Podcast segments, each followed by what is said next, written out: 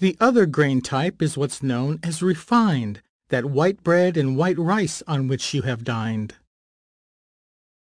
They're part of that group like enriched rigatoni, grits, crackers, cornbread, and most macaroni. Sometimes the evening before a big meet, a long-distance runner will sit down to eat. In his or her bowl pasta's filled to the brim. This helps boost endurance for her or for him.